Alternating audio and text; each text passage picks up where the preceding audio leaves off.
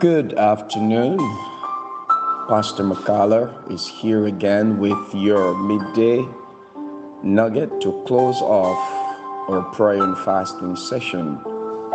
We just want to thank God for affording us another Monday, another day that starts our week, and I pray and crave for you heaven's blessings in copious showers.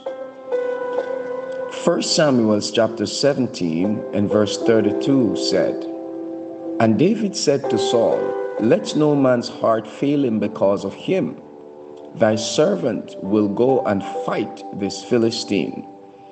And beloved friend, understanding the narrative, one will see a marked contrast of a humble shepherd led, encouraging, and experienced and successful warrior of Israel. Friend, Saul was the only great giant of Israel, according to chapter 10:23. But Saul realized that he should have been the one to accept Goliath's challenge. But a guilty conscience left him fearful and trembling. A love for God being in his heart, it would have been sufficient to cast out all fear. But he had gone off the love of God abiding in him. In its place, there was only the torment of a guilty conscience.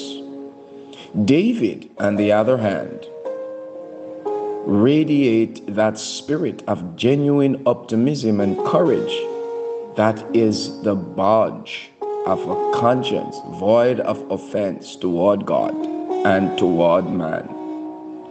David was encouraged as Saul was cowardly. We see David acting more courageous as Saul himself, who's supposed to be the leader of the tribe of Israel, was acting rather cowardly. Now, as we transition to verse 33,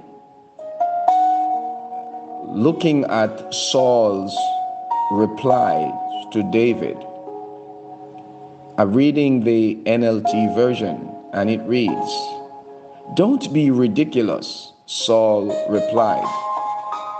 "There's no way you can fight this Philistine and possibly win. You're only a boy, and he has been a man of war since his youth."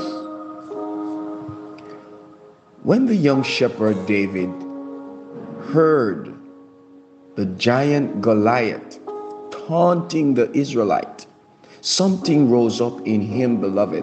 He said, "Who is this uncircumcised Philistine that he should defy the armies of the living God?"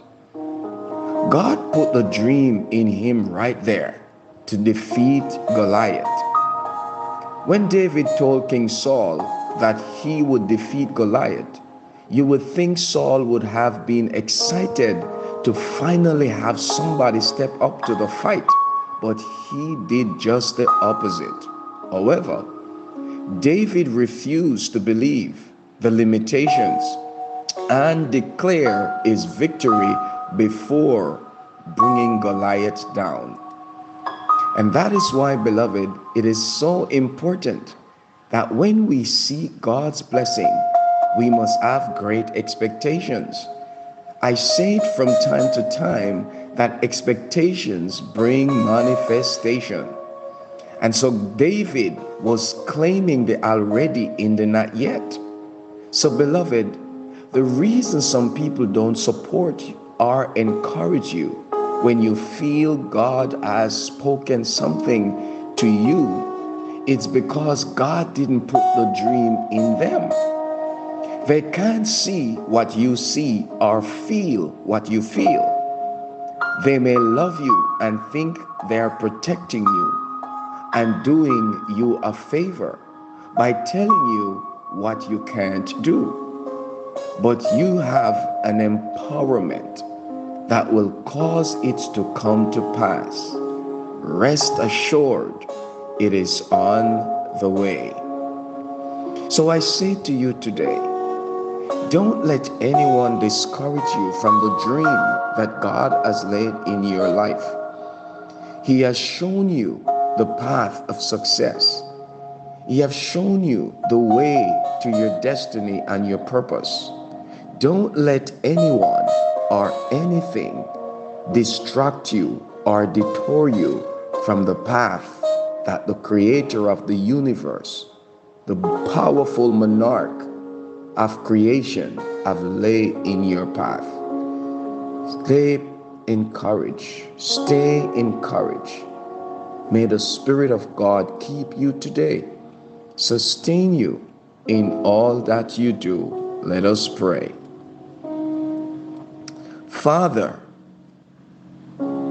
thank you that I am not limited by what the people around me say or think about me. Thank you that you have qualified me to do what you have destined me to do. I will not allow others to put a limitation and what you have put in my heart. In Jesus' name, amen and amen. Have yourself a blessed day, and may God's Spirit sustain you and keep you. Until next Monday, Pastor McCullough said, bless you.